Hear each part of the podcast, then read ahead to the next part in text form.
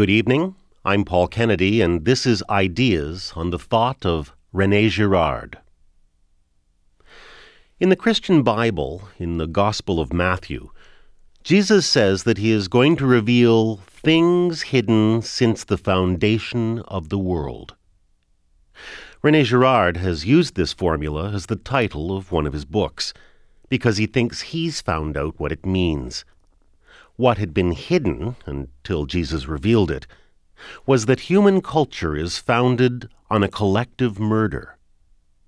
Culture begins, Girard says, when people spontaneously unite against a single victim, and the war of each against each becomes the unity of all against one, the principle of the scapegoat. And out of the corpse of the scapegoat victim grows the sacrificial cult which is the origin of every society. Religion is the means through which the order created, you know, the peace created by the first murder, turns in gradually into a, a cultural system. Humanity is the child of religion. In a way, uh, religion is like the placenta which protects the newborn and gets discarded when he's really born. Rene Girard's ideas fit no academic niche, but they've attracted many followers during his long career as a teacher and writer. A large annual conference called the Colloquium on Violence and Religion is devoted entirely to his ideas, as is a journal called Contagion. Many of those who take part believe that Girard's insights are an intellectual breakthrough. The work of Rene Girard is of world historical importance. It seems to me that he offers us the Archimedean point from which all of our knowledge in not only the humanities, but I would venture to say in the sciences as, as well, may begin to be rethought. Rene Girard was born in the southern French city of Avignon in 1923 and emigrated to the United States in 1947. He taught throughout his career at American universities, retiring from Stanford in 1995. The first of his nine books, Deceit, Desire, and the Novel, was published in 1961. The most recent, I See Satan Fall Like Lightning, has just appeared. In this five hour ideas series, David Cayley will explore with Rene Girard the whole body of Girard's work. En route, they'll touch on literature, anthropology, the Bible, and the way biblical revelation has shaped the modern world. The Scapegoat, Part 1, by David Cayley. A few years ago, while preparing an idea series on prisons, I repeatedly came across the name of Rene Girard and was struck by the deep interest his work held for people involved with prisoners. I remembered having been fascinated by an essay of Girard's which I had read many years before, but never followed up, and so I decided to investigate, picking up first a book called The Scapegoat, which was published in English in 1986. The book compares the worldview found in mythology with the outlook of the Christian Gospels, and I hadn't been reading for long before I realized that I was in the presence of a master interpreter, one of those rare, penetrating minds that can unearth layer upon layer of significance in stories that most of us take only at their face. I went on, with mounting interest and enthusiasm, to the rest of Girard's work, and eventually wrote to him to ask if he would be willing, with my assistance, to present his ideas on CBC Radio. Happily, he agreed, and late last summer I spent several days with him at his home in Stanford, California, recording the interviews on which these programs are based. We began with the idea that underpins all of Girard's theories imitation. Conflict between people, he believes, is rooted in our propensity for imitation, or in what he calls mimetic desire, an idea that began to take shape for him through his study of the great European novelists. He'd begun his academic career as an historian, enrolling in 1943 in occupied Paris at the École des Chartes, an institution for the technical training of archivists and historians. He found the subject matter rather dry, and in 1947 went to the United States, where circumstances nudged him towards literary studies. You know, I went to Indiana University with a student visa, and I was doing a PhD in history because I was more of a historian than I was not at all a literary man. And I was teaching the French language at Indiana University. And uh, very quickly, they gave me some literature to teach novels, Balzac, Stendhal, Proust, you know, and much of the time I was just a few pages ahead of my students. You know, I hadn't read the books and uh, I didn't know what to say.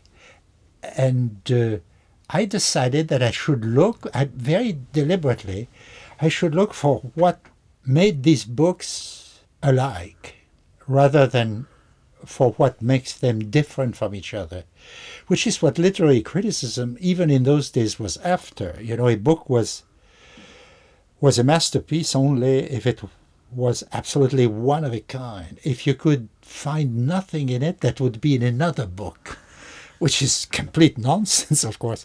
So I became interested in uh, in human relations in the novel, you know, and how the vanity in Stendhal, how close it is to the snobbery in Proust.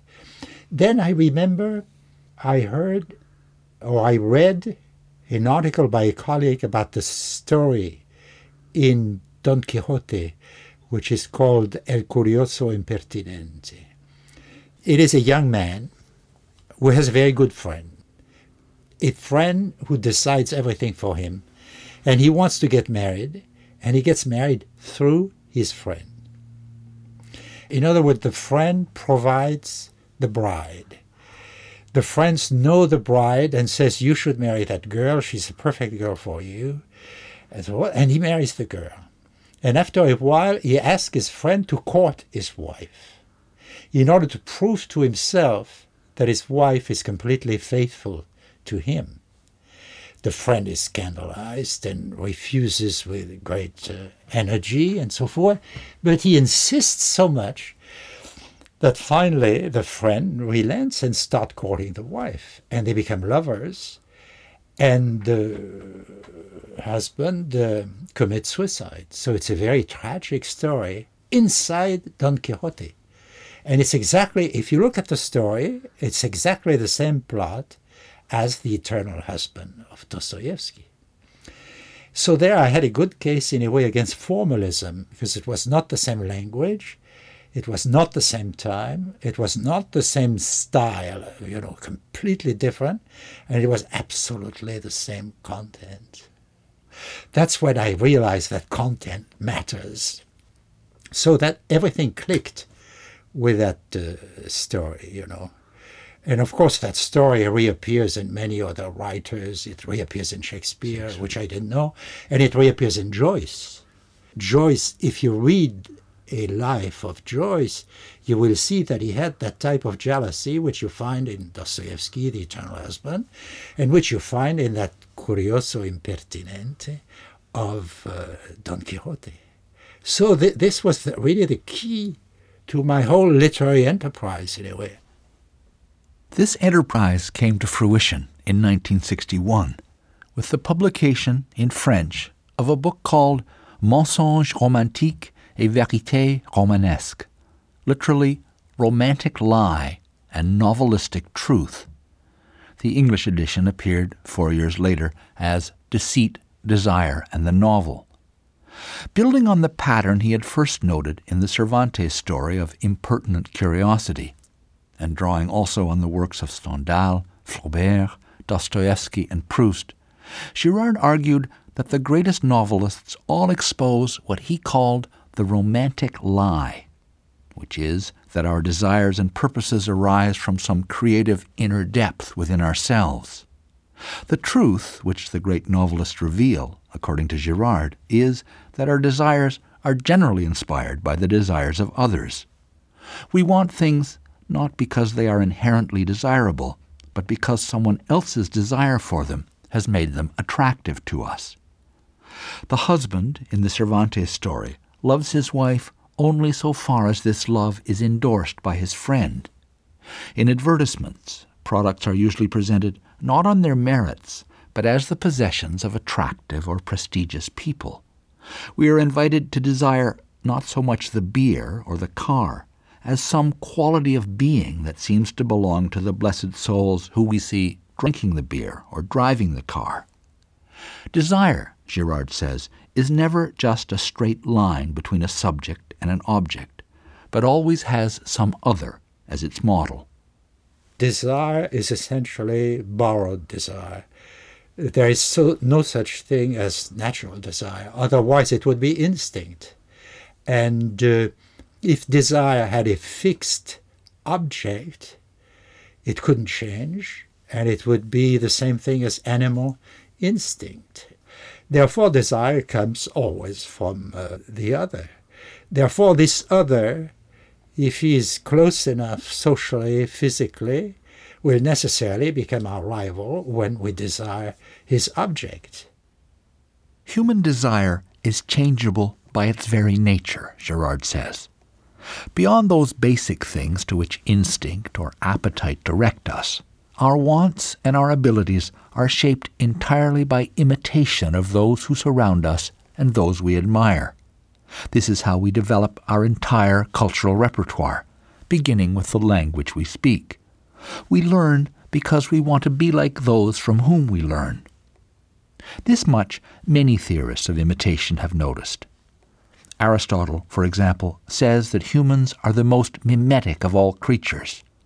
But what Aristotle doesn't say, and where Girard is original, is in pointing to the shadow side of this aptitude for imitation, which is the way in which it leads to rivalry between those who desire the same things.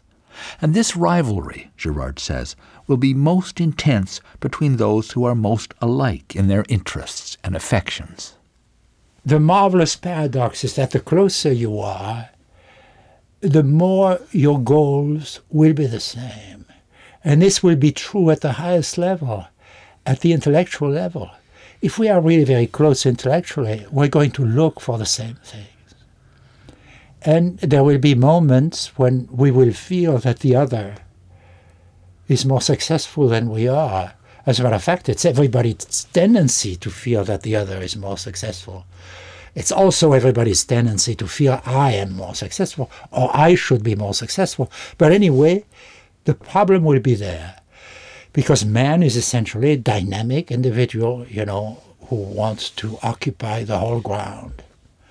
And this individualism will lead us into competition with the people who are closest to us. You know, people don't think enough about the formula of Aristotle. What is tragedy? Tragedy is conflict to the death between people closest to each other. The closer you are to someone, the greater the possibility of conflict, given what man is and his goals and his imperialism, his individual imperialism. The closer we are, Girard says, the more we will want the same things. And the more we want the same things, the more we will tend to compete. This, for him, is one of the unspoken truths of social existence, a truth hidden by the romantic lie, but revealed in the greatest works of literature. Take a Shakespearean example. There is a character in Antony and Cleopatra who looks at Antony and uh, Octavius and says, The very thing which is the cause of their amity, is going to become the reason for their divorce, for their disagreement. And all over Shakespeare, you, you see things like that. Therefore, they become obstacles to one another, since they both want to govern Rome. And Brutus, when Brutus says, I love Caesar, I love so much that I have to kill him because he gives me all my goals, and I love Rome because of him. Therefore, he's my obstacle since he's the master of Rome. Do I want to kill him because I love the Republic so much, or do I want to kill him because he's in the way? In Shakespeare's Julius Caesar, Caesar is both Brutus's model and his obstacle at the same time. In Girard's view, a characteristic effect of mimetic desire. In a book on Shakespeare called a theater of envy, he writes Individuals who desire the same thing are united by something so powerful that as long as they can share whatever they desire, they remain the best of friends. As soon as they cannot, they become the worst of enemies. This is the fertile contradiction that produces the endless transformations of desire in Shakespeare's plays. We want others to love what we love, admire what we admire. But when they do, we suddenly find that they have become obstacles and competitors. Gregory Bateson, in his theory of schizophrenia, dubbed this kind of damned if you do, damned if you don't situation a double bind, and Girard has sometimes borrowed the term to describe the tangled workings of mimetic desire. You receive the command, imitate me.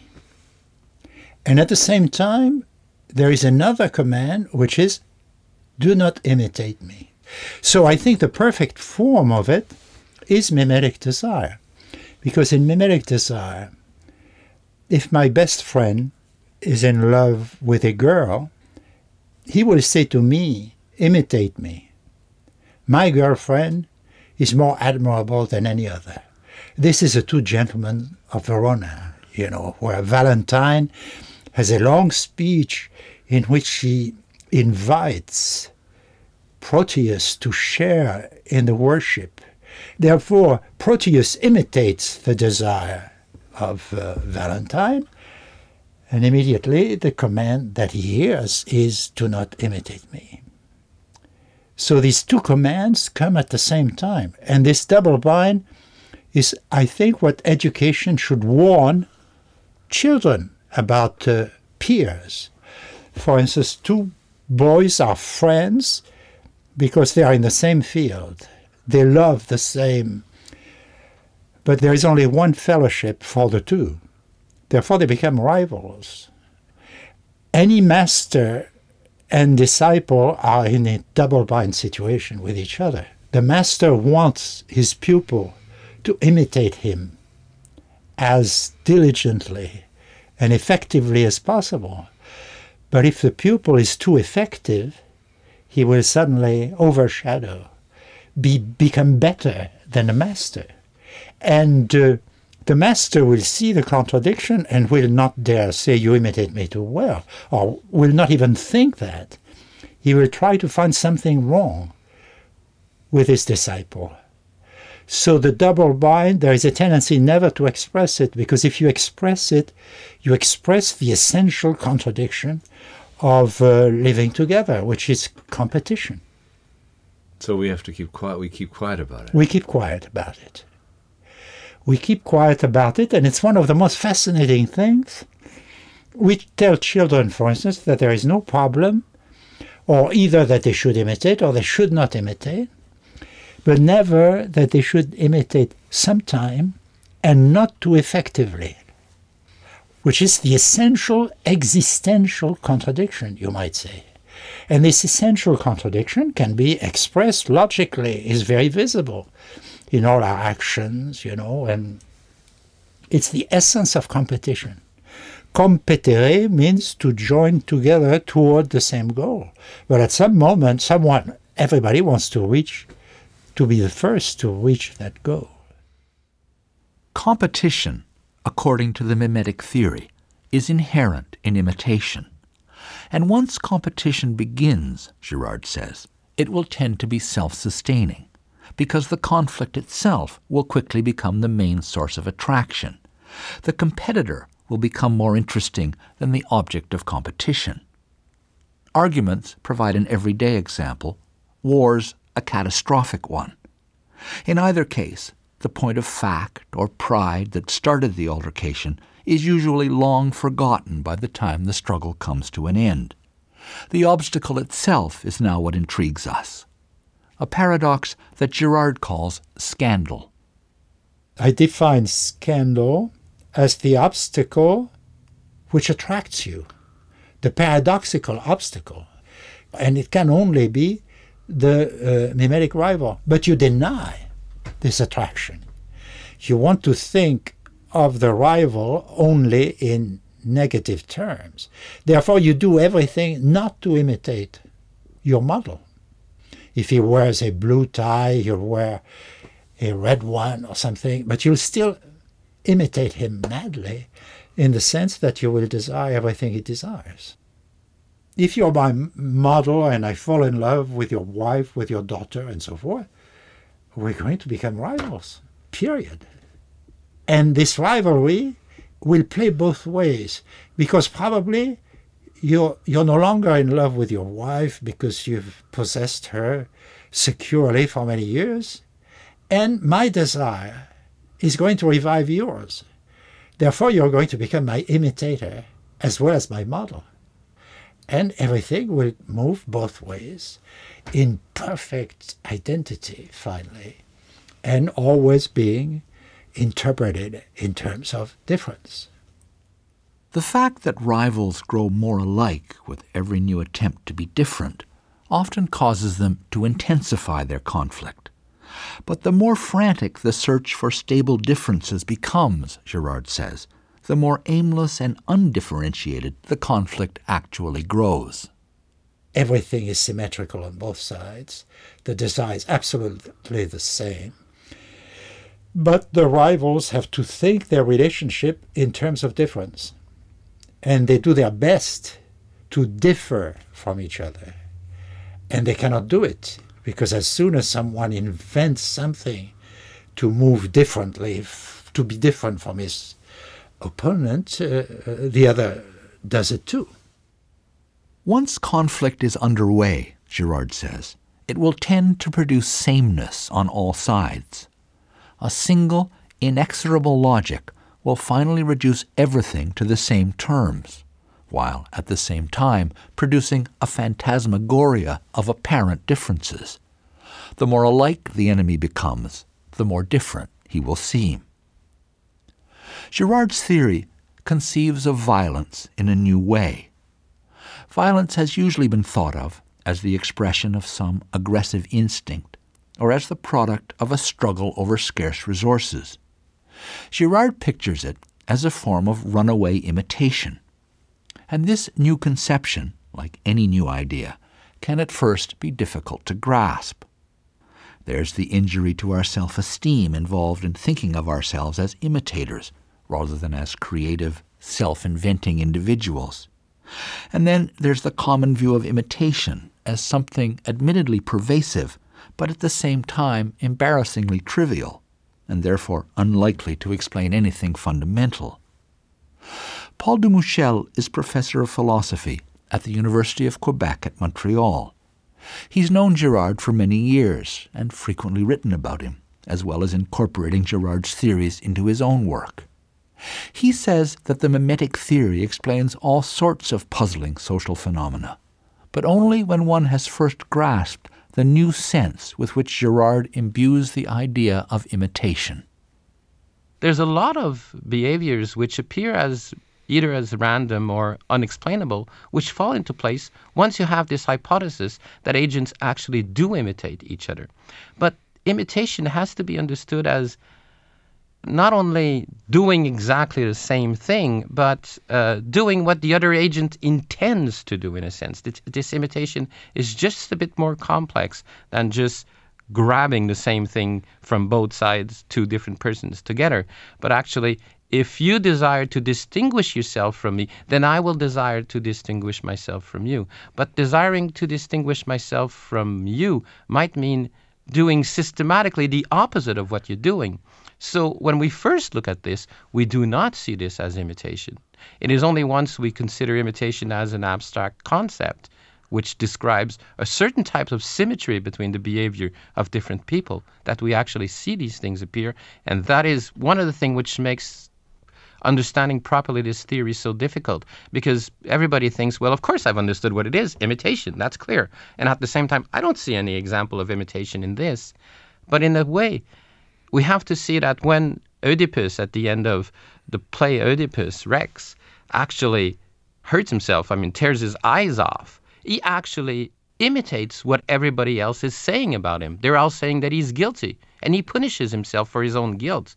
But then he becomes the imitator of all those who say he is guilty. But doing that is, of course, a form of imitation which does not appear transparently, as in everyday life, as imitation. So that's why I think Rene Girard was quite right to choose a different term to describe it, which is the term of mimesis, which indicates that we're not exactly dealing with what the everyday concept of imitation. Another radical and potentially unfamiliar aspect of Girard's theory is its conception of the self. The huge emphasis placed on choice and decision in our world tends to make us think of the self as something free and sovereign. But if Girard is right, the self is more like an unruly crowd than a serene sovereign. It can be a disconcerting idea, says another friend and colleague of Girard's, British theologian James Alison, but also a liberating one. We desire according to the desire of another. And if that is the case, then our being is dependent on desire. It's not as though first there is a being which desires, first there is me, and I have these desires. Uh, but rather, there are these desires which form me, which gives us, I think, the sort of malleability of self which is true to life and begins to enable us to understand how much we're driven by all sorts of reactive forces, which I convince myself are me willing, but which turn out to be me willed. And I found that staggering because it, it enables the beginning of something like metaphysical humility. There's the beginning of a, a, realistic understanding of how one relates to others, how one is driven and how one is free, but also how much one is bound up in a whole lot of mechanisms that operate relatively independently of those who think they're operating them.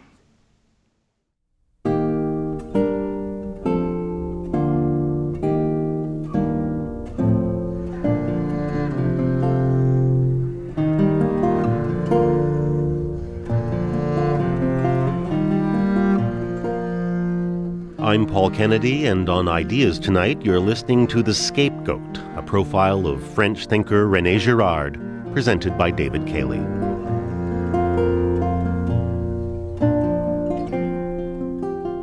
Eleven years after Rene Girard first described mimetic desire in his book Deceit, Desire, and the Novel, he took the next step in the evolution of his theory with a book called Violence and the Sacred published in English in 1977. This book explored a question to which Girard was unavoidably led by his earlier findings. If violence is a form of imitation that constantly threatens to get out of hand and produce a general crisis, how is it that humanity has even survived? Girard's answer was that our ancestors, during the course of their evolution, must have hit upon some way of keeping their violence at bay. And what the anthropological record suggests that they must have discovered, he says, is the unifying power of a common enemy. The whole tribe ultimately will kill one victim. Why? Because as the mimesis works laterally, it will be cumulative, ultimately, of its own weight, you know, as it becomes more and more intense. For instance, uh, you see it in a civil war where you have uh, several centers, if you want, of uh, trouble, which tend to turn into two. Turn into two, why? Because uh, in mimetic rivalry, they seem to be completely focused, you alone against your antagonist. But then another antagonism shows up where you have three or four or five or six, and you become attracted to them. For instance, political passion I think maybe something like that. Political passion, I think everyone has noticed with their own friends who are very ideological, very passionate in politics. If some morning they show up at the office and they're especially excited, you know that has nothing to do with politics, that they had a fight with their wives or something, and that they are substituting, that they are transferring to the political sphere. You see what I mean? So I really think that this process is very important of substitution because it's a one which makes the mimesis cumulative and ultimately must gather the whole group against a single victim. Once you accept that the process is mimetic rather than significance or ideas, it has to be that way. Therefore, if you accept the idea that it's a mimetic process, ultimately, maybe there will be many false attempts before, many victims killed, but ultimately you'll have a moment where, like a deck of cards, you know, all the cards will be together and one single victim. And what will happen then? And then peace will descend on the community because everybody has no more enemy. It'll be innocence again, you see? And it'll be such a miracle that the victim who was reviled two minutes before becomes divine. The malefactor becomes a benefactor. And there you have the real archaic sacred, which is both bad and good. When these people find themselves reconciled, they are too modest, they know too much about themselves to think that they are responsible for their reconciliation. So, who can be responsible? It has to be that bad guy who created the trouble in the first place. So, he's the master of everything, or she, because it can be a female, of course. It's only a victim.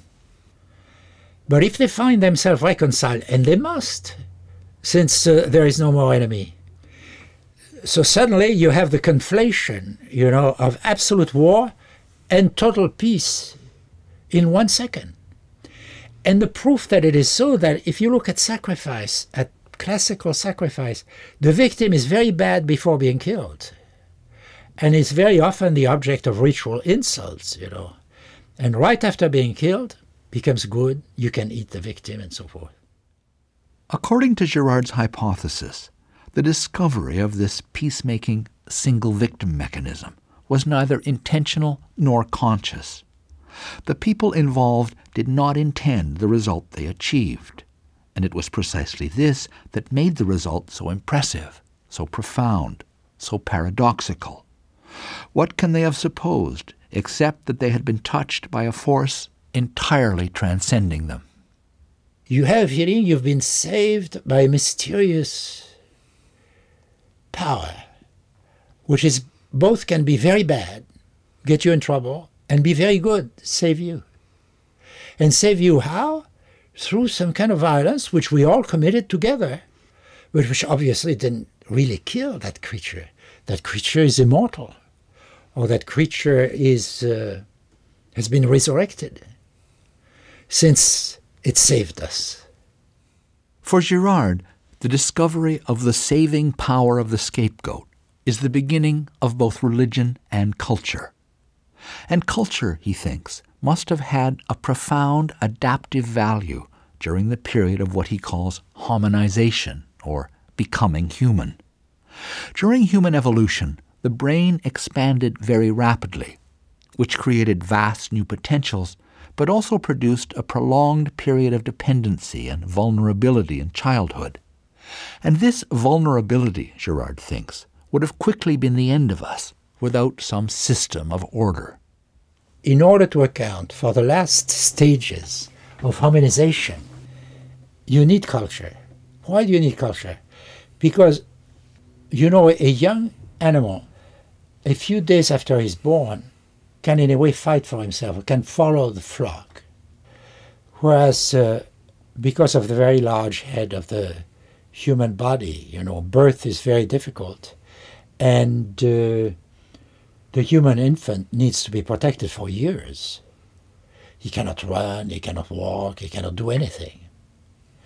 And this is probably very important as uh, very inevitable if you want the brain to be as large as it is, and it grows very much too in the first. Uh, so, in order to set up a system in which the children can be kept for years and protected, you must have areas of nonviolence in the culture, which I think only sacrifice and the sacred can establish.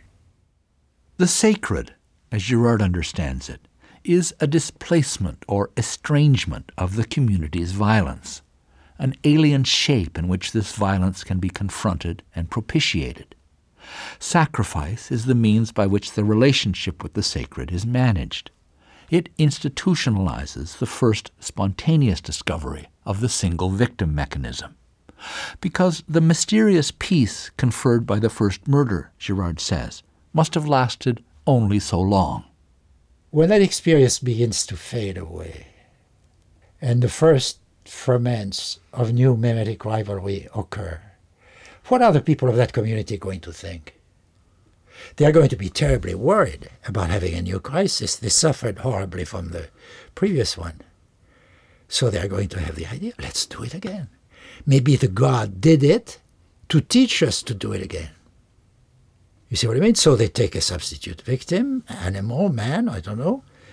And then we all gang up against that victim. And after that, we'll be reconciled. The proof that ritual is that is the beginning of many rituals. Because the beginning of many rituals was a problem that was posed and never solved by anthropologists in the old days, you know. The beginning of many ritual is a deliberate uprising of the whole community against itself. Total chaos, deliberate chaos. Why? Because the original triggering mechanism of the scapegoat, of the successful scapegoat, was disorder. So you redo the disorder to begin with. There are other communities that feel scared at the idea of doing the disorder. They think there will there always be enough disorder in the community to trigger the scapegoating, you know. So they avoid that. But it's a question of interpretation of how you're going to how the people who set up the ritual look at the past experience and organize the future. The periodic redoing. And you can see that communities go into ritual when they are afraid. They are essentially afraid of the mimetic rivalry, but they're also afraid when the sun goes back, you know. And so also you have winter rites. They're afraid the sun will not come up again. Or they are afraid when the sun doesn't want to go to bed anymore on the 24th of June, and they have uh, solstice or whatever rites. And uh, they also have rites when uh, the young men become adults, which is very scary. And the rites are ordeals and so forth, and are again the sacrificial thing. You put them through the wringer, and they come out full members of the culture. They've been initiated, they've been through the crisis. And very often, we know that in many archaic rituals, if one of the kids doesn't come back, is killed through whatever ordeals may be organized for them, it's good for the other ones. What does it mean? That we are really dealing with a form of sacrifice. So you find, in a way, this passage from death to resurrection or reinvigorated life at all levels, in all rituals. And ritual is primarily invigoration through victimization. So, ritual first is born out of the foundational murder. Then gradually it becomes specialized because every big crisis of human life, of community as a whole, is the occasion of ritual. Every time you feel you're in trouble or might be in trouble, any, any sign of change, you go into ritual. So, in my view, far from being comedy, you know, or nonsense, when you asked archaic people why they did these rituals, they said, We do it because the gods in the past told us to do it. And we do it to maintain peace in the community. You always have these two things. And I say they are true. They are true. You must take it quite seriously. This is the way they interpret their own experience. So, culture is that, my view. Because as rituals become more and more specialized, the religious element tends to fall away. And uh, what is left is a kind of a structure of dealing with a problem. Having education for the kids, education and the ritual ordeal, initiation rites, are fundamentally the same thing. Education, you remove the religious element. But they have exams and so on, which are ordeals.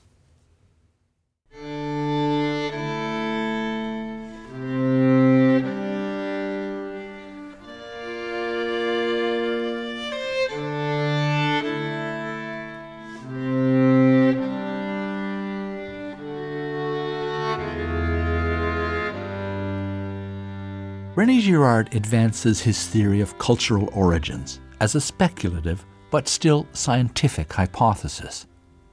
It's scientific in the first place because it demands no foresight or planning on the part of those who founded the first cultures, but instead shows how sacrifice, the first religious institution, could have derived entirely from the playing out of mimetic rivalries within early human groups. It's scientific also in the range of its explanatory power. It tells us, as Girard has just said, why so many rituals involve behaviors that are normally prohibited. It tells us why the gods in all mythologies are sources of disorder as well as order. And according to Paul Dumouchel of the University of Quebec at Montreal, whom you heard earlier, it also sheds light on one of anthropology's longest standing problems how to account for the family resemblance between sacrificial rituals all over the world. The competing explanations up till now have been either independent invention or a common source, but neither has ever been fully satisfactory. For example, the common source theory, associated with British anthropologist Maurice Hocart, or Hocart in Paul Dumouchel's French pronunciation, is contradicted by some of the physical evidence. But Girard's theory, Dumouchel says, solves these problems. Hocart did a lot on the comparison of rituals and of institution among different cultures. And Hocart thought that these things were so similar at a certain level that they must be related in some way. So what he did is that he postulated a form of diffusionism, it was called. The idea that culture started somewhere and then it was diffused, it spread out into different areas of the world. The problem with this hypothesis is that we had no idea of understanding how it, it was diffused, how it was propagated to different part of the world, how it passed from one area to the other, and we had no, no idea of the mechanism it would have followed, and a lot of our historical evidence wasn't clear about that. I mean, seemed to indicate that it could not have taken place this way. So, Hocart's diffusionist hypothesis, or was rejected, but is comparison between culture remained as a very good achievement. And one of the one of the advantage of René's theory is that it gives us an explanation of these resemblance and differences between different cultures, not because they have all spread out from one original point, not because of links between different cultures, but because they all come out from this same mechanism which generates them. So, in that sense, it is a hypothesis whose interest is that it actually is very fertile. It allows us to reorganize a lot of data which we did possess, but we didn't know exactly how to structure. Culture, in Girard's theory, has not come from a single place, but rather from a single discovery that he thinks people must have made many times in many places. The theory of mimetic crisis, spontaneously resolved by the transfer of all hostilities onto a single victim, therefore explains both the variations and the underlying consistency in the practices of archaic cultures. It also accounts for something else that has long eluded explanation the purpose of religion, which Girard says is quite simply to control violence.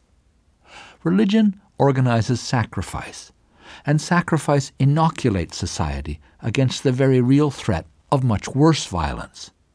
As such, it is, in Girard's estimation, an eminently practical undertaking, without which the first cultures would have torn themselves apart. This view pits Girard against several powerful currents in contemporary thought. It offends against the romantic doctrine of original goodness. It looks askance at the contemporary nostalgia for the sacred. And it also challenges the rationalist view that religion is just self interested priestcraft. Rationalism, the philosophy of enlightenment, they've decided that religion was pure superstition. Superstition means, in a way, the foam on top of something. It means superfluous, ultimately. And I think that Voltaire had the only real alternative to the mimetic theory. The mimetic theory tells you ritual is really useful in the first stages of culture because ritual shapes, you know, a certain way of dealing with certain problems. And at the same time, prevents the violence because it focuses the violence on the victim. Therefore, it prevents probably a lot of uh, possibly reciprocal violence there, which is there. Voltaire says, Why is religion everywhere? Because the priests everywhere, sneaky that they are, take over, you know, by scaring the people.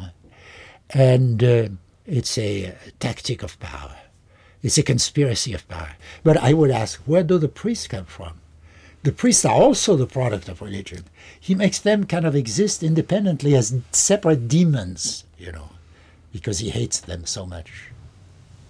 I say either Voltaire is right or the Mimetic theory is right, since religion is everywhere. Either you make it nothing as a pure parasite of society, or it has to be the heart of it.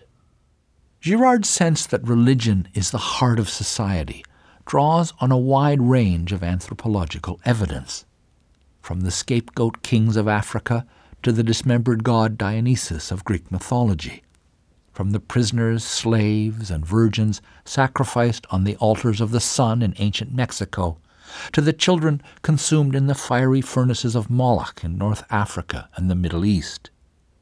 But there is a tendency today to doubt all evidence of such things as cannibalism, headhunting, or human sacrifice, and to think of them only as the tainted findings of a colonialist and ethnocentric anthropology.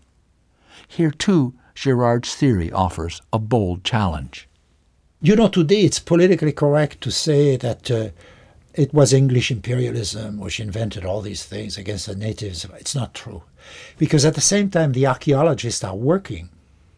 And for instance, you've probably read that on the highest peaks of the Andes, they find these children sacrificed by the Incas. So they had child sacrifice there. Not about two weeks ago, I saw a program on PBS about this.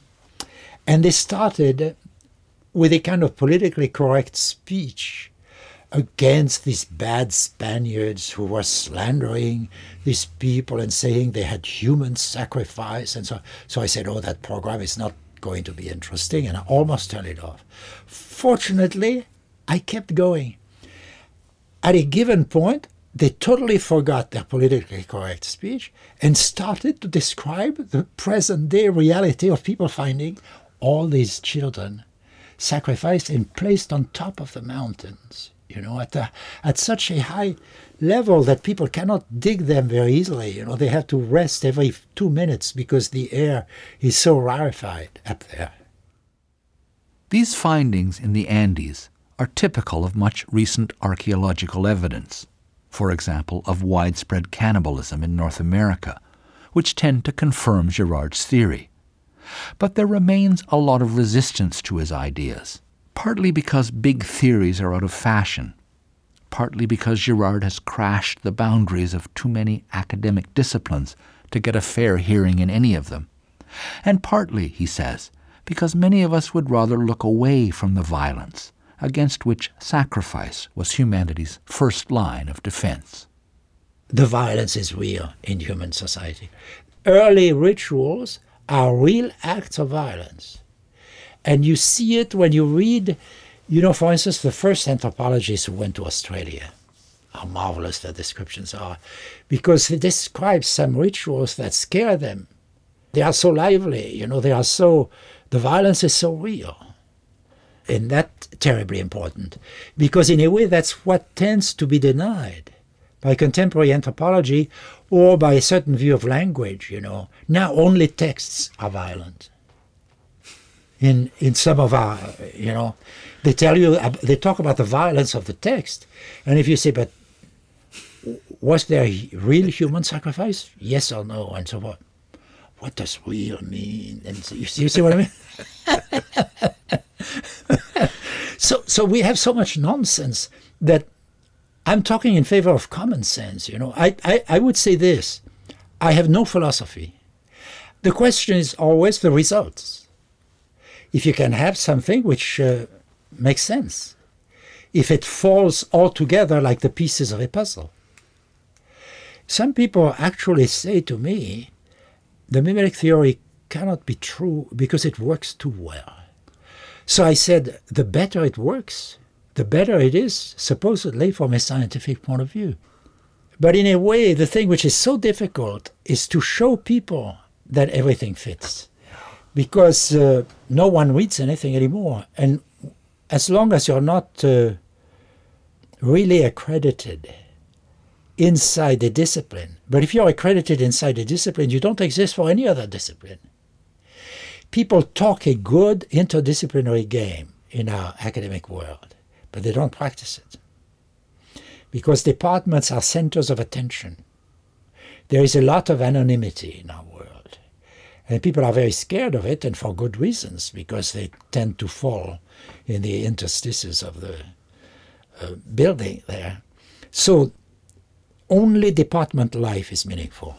So if you say, uh, I believe this about uh, human societies, you're not a sociologist. I mean, you can't talk.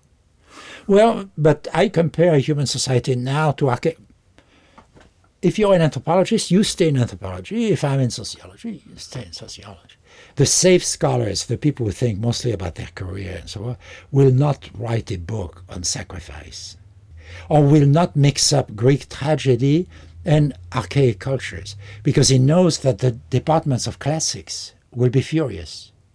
But the departments of anthropology will be furious too. See what I mean? You're not supposed. I think uh, we are at a time when certain forms of synthesis, I think, are ready, are possible, that were not possible maybe, uh, well, obviously, 50 years ago. So at least one should have an open ear, you know.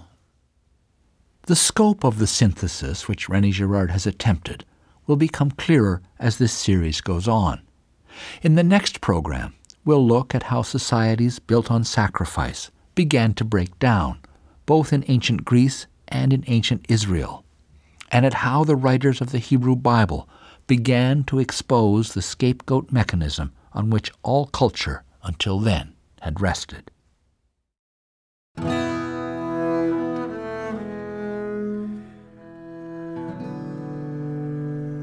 On Ideas Tonight, you've listened to part one of The Scapegoat, a five hour series about the thought of Rene Girard. Rene Girard's new book, I See Satan Fall Like Lightning, is published in Canada by Novalis and is available now in bookstores. Tonight's program was produced and presented by David Cayley with the assistance of Richard Handler. The series continues tomorrow night. Our technical director is Dave Field, Associate producer Liz Nagy. You can order a printed transcript of this series for $25 or a set of audio cassettes for $39.95. Write to us at Ideas, Box 500, Station A, Toronto, M5W1E6. Or by email, it's ideas at cbc.ca. We also accept credit card orders by phone. The number is 416 205 7367. The executive producer of Ideas is Richard Handler. I'm Paul Kennedy.